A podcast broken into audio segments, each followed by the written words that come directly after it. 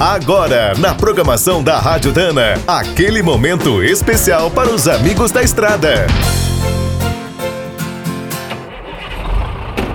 Está começando mais um minuto do caminhão. Fique por dentro das últimas notícias, histórias, dicas de manutenção e novas tecnologias. Os caminhoneiros veteranos com certeza se lembram dos grandes sustos que passavam com os péssimos faróis dos brutos antigos. Até a década de 60, a maioria dos veículos usava as fracas lâmpadas assimétricas. Era praticamente a mesma tecnologia criada em 1924. A iluminação começou a melhorar a partir de 1962, com a chegada dos faróis halógenos. Eram os famosos modelos biodo. Atualmente, o sistema mais moderno usado nos caminhões nacionais é o Xenon. Sai de fábrica em alguns estradeiros da Scania e Volvo.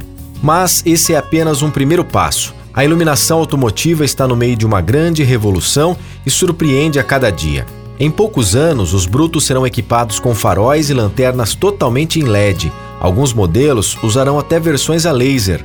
Além de terem uma luz perfeita, esses sistemas serão inteligentes. Atuarão integrados aos rastreadores, câmeras, radares e freios. Poderão iluminar melhor as curvas, as subidas e descidas, o asfalto molhado, detectar obstáculos na pista e alertar os outros motoristas. A Mercedes-Benz está estudando até a luz interna da cabine.